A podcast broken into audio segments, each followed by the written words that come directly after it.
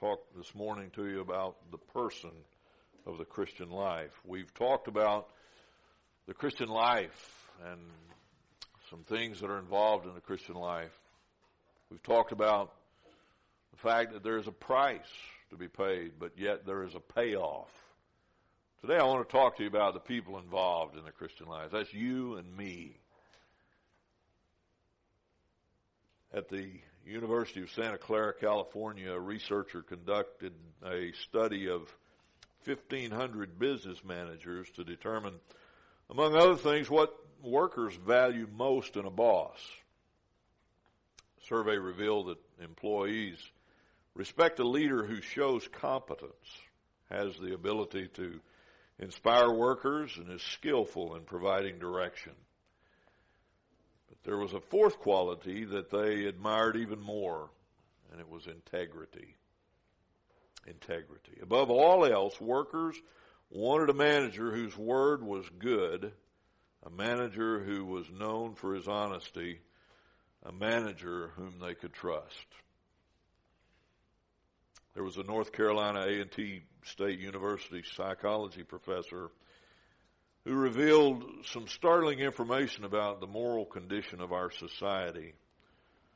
And I might just say you don't have to have a college professor to study that out to tell you that we got problems. But he did so. He reported that in the United States alone, cheating on taxes exceeds a hundred billion dollars a year. That blows my mind. Pilferage costs department stores over four billion dollars annually. And about half of it comes out of West Nampa, right, ladies? We've got some ladies that work at Kohl's over here, and it's amazing that some of the stories we hear about people stealing stuff. Welfare double dippers and telephone misusers steal millions. 60% of employees improperly use their employer's postage meters. I'd say there's a problem with the morality in our nation today. From time to time, as painful as it may be, we, we need to stop and examine ourselves. We need to check to see how strong we are, see how we pass the, the tests of integrity. There's a couple of verses of scripture. Look at uh, Proverbs chapter 30. This just jumps off the page at me every time I read it, and I read it once a month, whether I need to or not, and I need to because every day I read a proverb through, I read the book of Proverbs through once a month and just kind of, if you don't do something like that, I encourage you to do that. Uh, read the proverb that corresponds with that day's date and you'll go through the whole book of Proverbs once a month.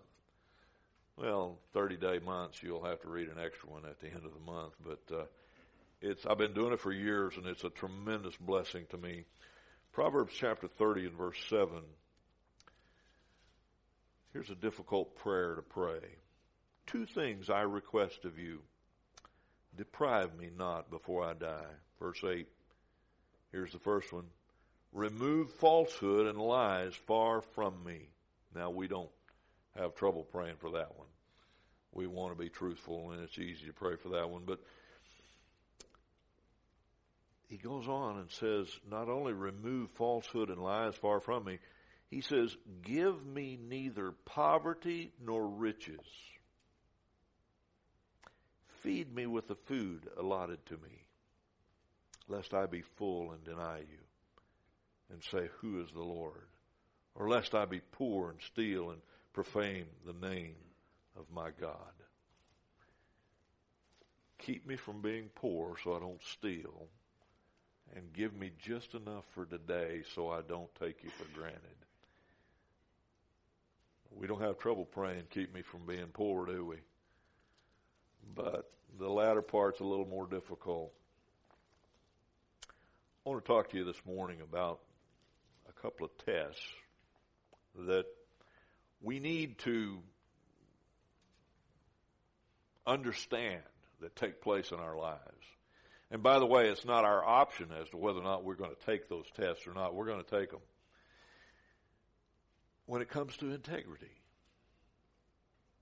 these two tests that reveal who we really are. It's easy to fool people sometimes, isn't it? Sometimes we can fool ourselves. We kind of get begin to think how what a person of integrity we really are until we stop and say, "Where am I living? How's how are things going on in my life?" Just doing a little self inspection. These two tests are very simple and provide our outline for this morning. The first one is adversity. Adversity. Proverbs 24:10 says if you faint in the day of adversity, your strength is small. If you quit in the midst of a problem, you're not a very strong person, he says. Well, the truth is adversity is real and it's to be ex- expected in every one of our lives. We're all going to face it. It's hard to be prepared for it. Death comes many times when we're not expecting it.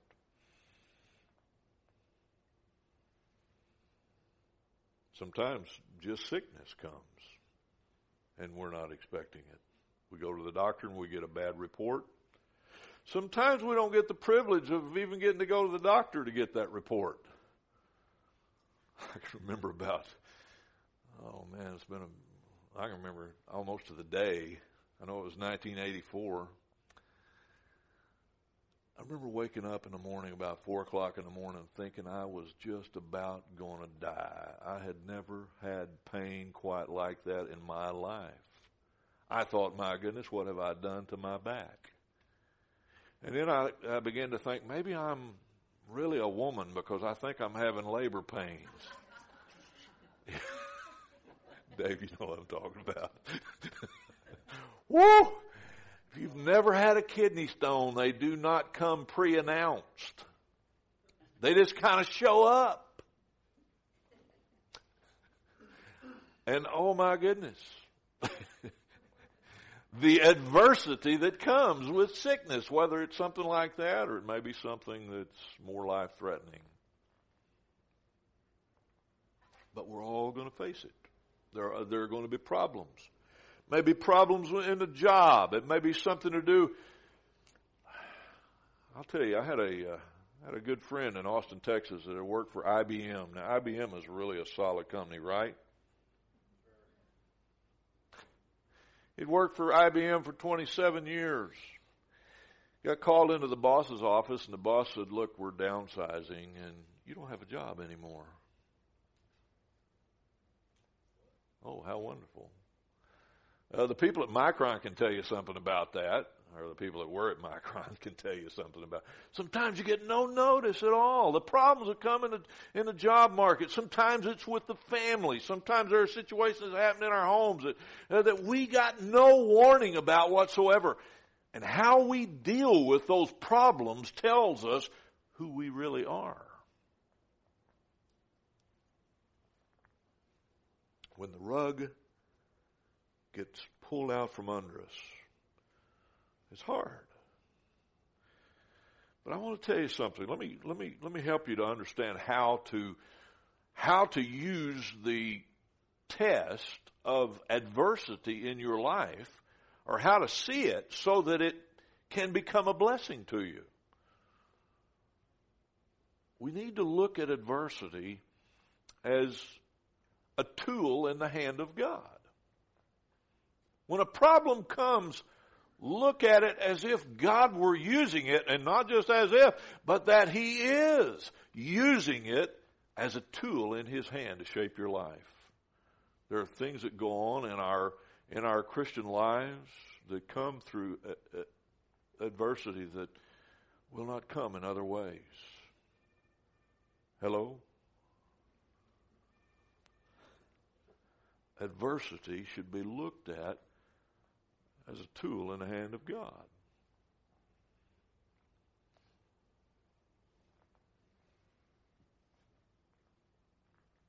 God doesn't waste a thing. You know, when we, when we stop and think about it for a moment, we've got to understand that the, the, the trials of our faith are going to happen. And, and Peter said that, that our faith is precious. And I might say to you that, that not only is our faith precious, but the trials can be as well.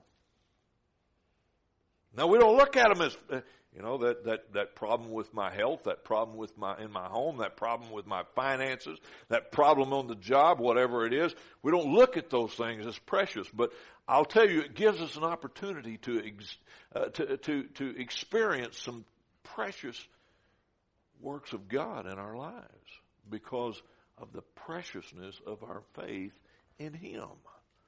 Look at, uh, at 1 Peter chapter 1 and verse 7. Peter, actually look at verse 6. Peter says this, In this you greatly rejoice, though now, for a while, if need be, you have been grieved by various trials. Verse 7. That the genuineness of your faith, being much more precious than gold that, that perishes, though it is tested by fire, may be found to the praise and honor and glory at the revelation of Jesus Christ. The our precious faith is tested, as it were, by fire when adversity comes.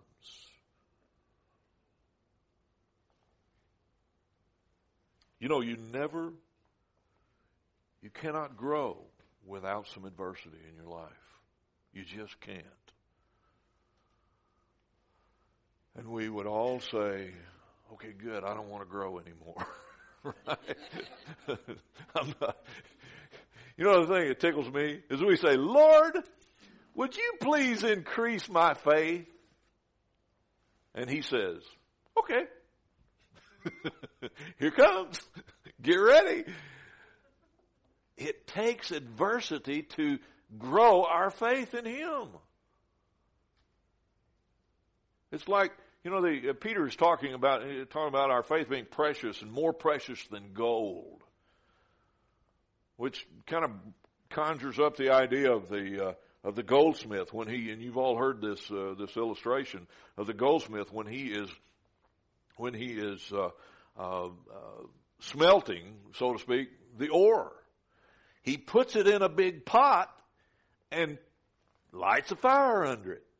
And the hotter it gets, the more of the impurities out of the ore come out and float to the top. The thing liquefies, it floats to the top. They scrape off the, uh, the, the, the dross off the top, all the impurities, turn up the fire a little bit more, more impurities come up. Eventually, you've got molten gold, this liquid gold that is so pure, the goldsmith's able to look right into the pot, and what does he see? He sees his reflection. Well, there's a great illustration in that for you and I. You see, when, when God wants to make us more like Him, what does He need to do? He needs to burn out the impurities from our lives. He basically says, I'm going to use your faith which will give you stability, but I'm going to make it stronger because I'm going to turn up the fire. And God, so, so God turns up the fire. He doesn't do it because he hates us or because he's trying to get even with us or because he's trying to punish us. He allows things to come into our lives many times that he didn't cause at all. That'll give us opportunity to trust him more. And what happens? the more we trust Him, the more the impurities float to the top. He gets rid of them, looks into the pot, and what does He see? He looks into the pot of our lives, and He sees Himself. That's what this whole thing of faith is all about, is becoming more like Him. You see, adversity is a, It's not an enjoyable thing, but yet we can look at it as a tool in the hands of God. God's use, He uses everything that comes into our lives. We know that, that all things work together for good to them that love God, to them that are the called according to His purpose. Romans 8 tells us. Everything the unexpected problem on the job, the, the unexpected uh, health problem, the unexpected family issue, uh, the unexpected financial problem that you're, you're going through, all of those things, God uses them as an opportunity to grow us into mature believers. Thank God for adversity for we know that God is using it to make us more like Him. You know, Job is the illustration that we would use here. Job was a righteous man. The Bible says he was, he was a man who was blameless. Yet his suffering was allowed by God. I don't mind telling you, I don't enjoy reading the book of Job much. I, I really don't. In fact, in my Bible reading, I when I come to Job, I usually am okay. I got to read Job again. Here's Job and all his fair weather friends and his sorry wife, and, and you know, and, and he's suffering and he loses all his kids. I can't wait to get to the last chapter because the last chapter, boy, it's a great victory. But you know what? Every time I, I, read it, I pray and I surrender myself to God and I ask God to forgive me for having such a bad attitude. And, but I, I, I ask God, I really do, and I mean it with all my heart, to, that God would help me to learn from it. Reading of Job's suffering. I just got through reading the book of Job. It was one of the greatest experiences I've ever had in reading. I began to read and I read where God had allowed suffering in Job's life. Then I began to read how Job, he began to began to cry out to the Lord as was his custom, and seemingly the the heavens were brass and nothing was going on. And I mean, God just wasn't working. Where is God when you need Him? And he was just kept carrying on and carrying on. Then to make matters worse, he said his wife comes along, says, "You're so far gone. Why don't you just curse God and die?" Uh, well, thank you very much for the encouragement, Mrs. Job. But he refused to do so. Then his fair weather friends come around. Job, you know that nobody suffers in life unless they've sinned, unless they've failed God. You must be a miserable failure. Why don't you just admit it? I mean, here they are. The guy is literally, he's he is suffering miserably, and they're just working him over, telling him, you know, he. Those guys would have made good independent Baptists, I think, sometimes. And I hate to say that. But there are some amongst our movement that seem to think that it's their calling in life just to want to pile on when somebody's suffering. When in fact, they should have been there ministering to Job. And then finally, another friend comes alongside him and he's boy, I got I got to preach on this sometime at a preachers meeting. I'm I can't wait.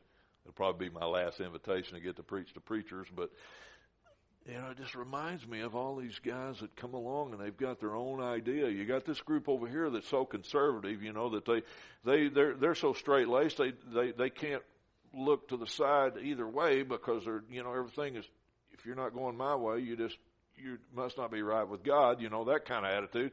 And then Job has, that's his, that, as I see it, that's his three fair weather friends. And then he has another fellow come along. He's a young guy.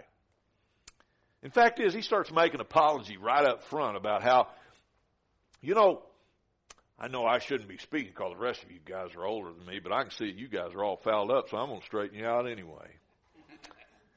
And of course, we have a group of those as well, don't we? Everybody's got an opinion. Everybody's right. And you know what? Through it all, Job is suffering, and Job, his, his, his, his attitude kind of starts to change a little bit. He never does turn his back on God. But my goodness, he is just hating the day that he was born because he's suffering so much. And he gets so under these circumstances. I mean, this adversity is just, it's just got him down so bad. And finally, God in His grace steps in. And he didn't say it this way, but just to kind of the Hill paraphrase, he just said, everybody shut up. All of you. Job, you be quiet. All of you fair weather friends over here be quiet and you listen to me. And God begins to set them on the right, on the right track. Now the truth of the matter is, there was truth coming out of every one of those groups. From Job, there was truth. From, from, uh, uh, uh, from, from his friends, there was truth. But yet, they all seem to be going in their own direction. God has a perfect plan and I want to say to you, Job learned it and you and I need to learn it. God is sovereign and He's going to have His way. When it comes to our growth, we, it'd be to our benefit just to submit to it. Does that mean we can't do? We're not. We're not automatons. We're not.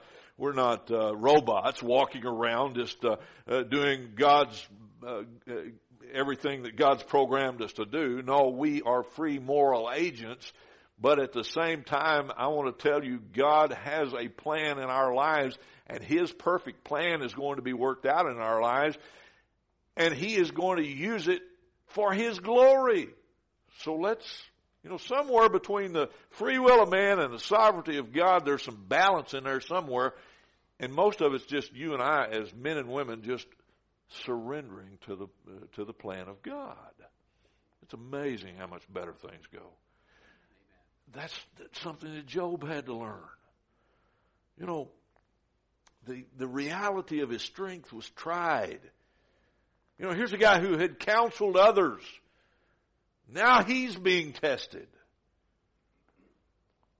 Truth is, folks, Job knew all the pious spiritual things to say. He knew all the little platitudes and the little things that he knew everything to say. But he had to have some experience that backed it up, that, that made him mature. And folks, I'm afraid sometimes we know all of the little things that we ought to say. We've got the little cliches down about trusting God. But until we really have trusted Him in the midst of a major, major problem, we don't know the meaning of the word.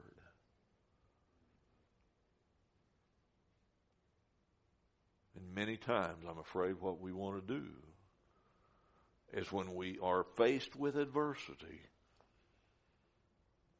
we're ready to bail out. Oh, there's problems this morning I can handle. I'll just go back to. I didn't have this problem when I wasn't trying to live for God. No, you had a whole different set of problems. What a wonderful thing it is to know that the Lord can reach into your life and use even the problems of your life for your good because He loves you all of His heart. Let me give you another test. The we're talking about the tests that reveal who we really are. Yes, adversity is a difficult test. Let me give you the hardest test, though. If you thought adversity was hard, prosperity is the hardest one. Prosperity is the hardest one. When we, you know, when when we are prospering, there's a whole different, whole different mindset. Psalm 75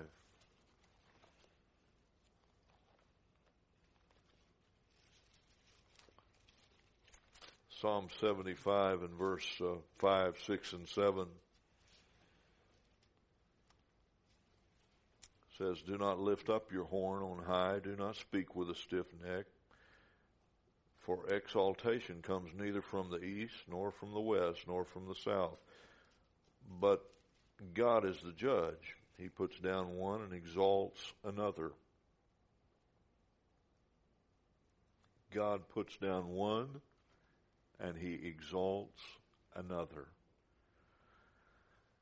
Prosperity. You see, prosperity is a difficult test because prosperity complicates things instead of simplifying them. You would think, and most of us do, we think, man, if I just had enough money, everything'd be all right. Amen? well, they go a long ways of curing some stuff. I can, I'll give you that. But the truth is, prosperity doesn't simplify things as far as the test of integrity. It complicates matters.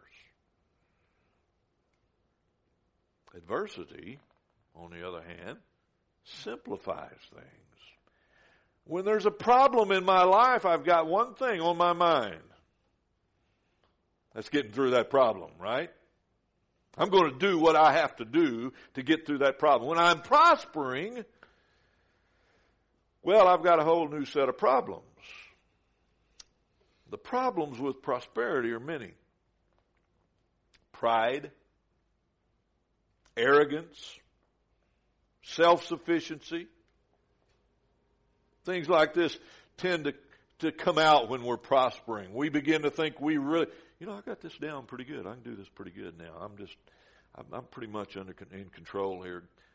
We don't say it, but our actions say, God, I'll call on you when I need you. You know, you just gotta kind of hang out over there, and I'll, you know, I know you're over there, and I'll, I'll be back when I need you. Conceit and pride, pointing to self, indicate a low measure of true integrity. David, King David, is the illustration. If Job illustrates adversity, David is the, the best illustration I know about how to pass the, the, the integrity test when you're prospering. Psalm 78 and verse 70 says, And he chose David his servant and took him from the sheepfolds. From following the ewes that had, uh, that had young, he brought him to shepherd Jacob his people and Israel his inheritance. So he shepherded them according to the integrity of his heart and guided them by the skillfulness of his hands. Here's David, the least of Jesse's boys, last to be considered the replacement for King Saul. You know the story. David, after his anointing, passed the test of integrity. He didn't rise up saying, okay, I'm the king. Now everybody's going to do it my way. He basically, after, after he was anointed to be the king of Israel, what did he do? He went back to the sheep.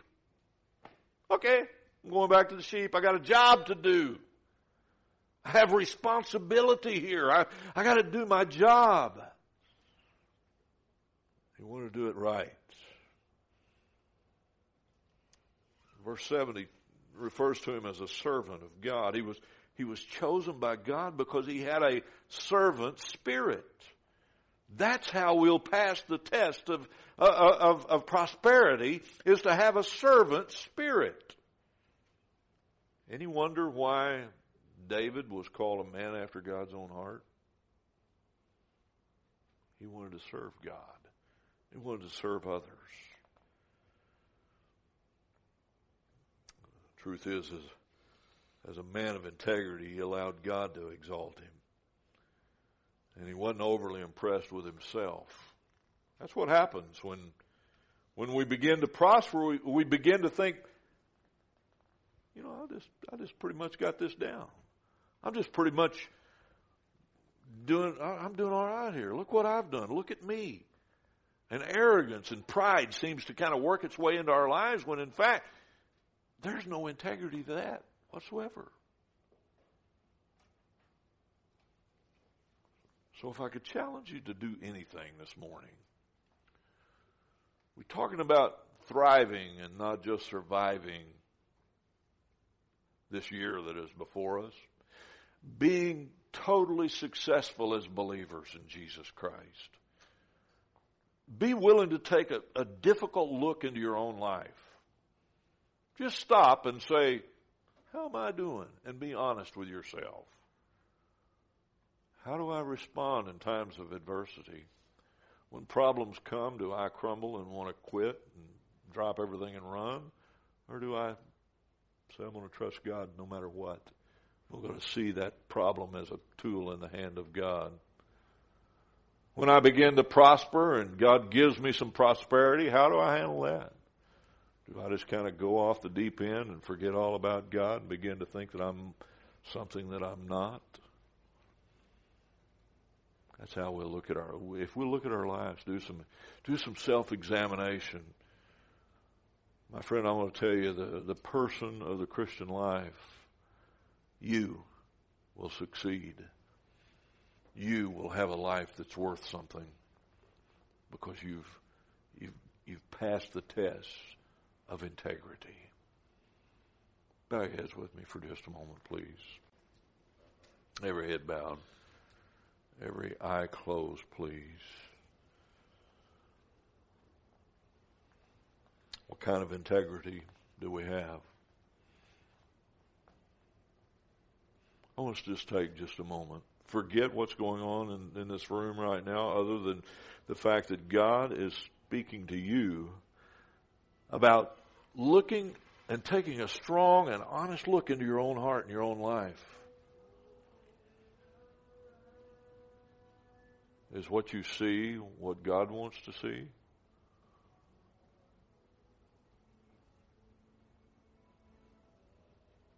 Or do you see someone who's dedicated and loyal and sold out only when it fits your need. You have a heart for God as David did. You have faith in the Lord to be able to pull you through adversity, even as Job did. Job said, Even though he slay me, yet will I trust him. I'm going to trust him no matter what.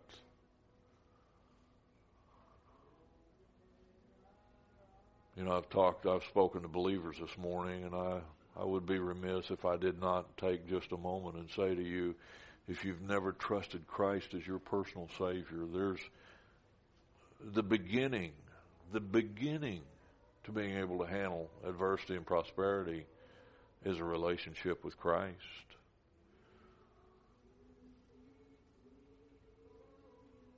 You look into your life and you can see a time when you called upon Christ to be your personal Savior. You're on your way, but not until then. Our heads are bowed and our eyes are closed this morning. If you've never prayed to receive Christ, just pray a simple prayer with me. Just pray it just silently and, and quietly in your own heart to God. He'll hear it. He'll answer it. Dear God, I confess to you that I've sinned and I've failed you. I ask your forgiveness. I believe that Jesus died to pay for my sin. So I take him as my personal Savior. And my faith is in him and him alone. I give you my heart today and I give you my life. In Jesus' name. Our heads are still bowed. Our eyes are still closed. You prayed to receive Christ this morning, you're on your way. Most of us here this morning, as I look over this group this morning, most of us, if not all of us, have made a profession of faith in Christ. But I, I, I can't say I know what anybody's going through when it comes to the adversity test or the or the prosperity test for that matter. But you know where you are in that, and God knows. My Christian friend, what God wants from you and I is just our faith in Him. If we really believe that He is who He is, Hebrews 11:6 says, "Without faith, it's impossible to please Him." But the last part of this is, is right where we live. He that cometh to God must believe that He is and that he is a rewarder of them that diligently seek him. you believe that, you've got a relationship with Him like none other. And I want to tell you, you can be on your way to being the very best you can be for the rest of your life. For He'll empower you and He'll help you. He wants to. He just wants you to trust Him. Lord, this morning I pray for every person in this congregation. Lord, I, I can't say that I know what's going on in anybody's heart except for my own, and even many times, as the Bible says, because the heart of man is wicked and desperately wicked and deceitful. Who can know it? I know that you know it. I know that many times I don't know what's even in my own heart that it's right. I pray, Lord, that that you just help every individual in this in this room this morning, including this preacher, to take a strong look at, at where we stand in our Christian lives. Lord, that when adversity comes, we'd not be tempted to bail, but we'd stand strong. When prosperity comes, that we would be we would be rejoicing and, and giving praise and honor to you for it and, and looking to you to help us to be the best stewards of our prosperous Christian lives that we can be. Lord, encourage and bless your people today. Lord, help us to be the best we can be for you, that you would be glorified, we pray. In Jesus' name we ask it. Amen and amen.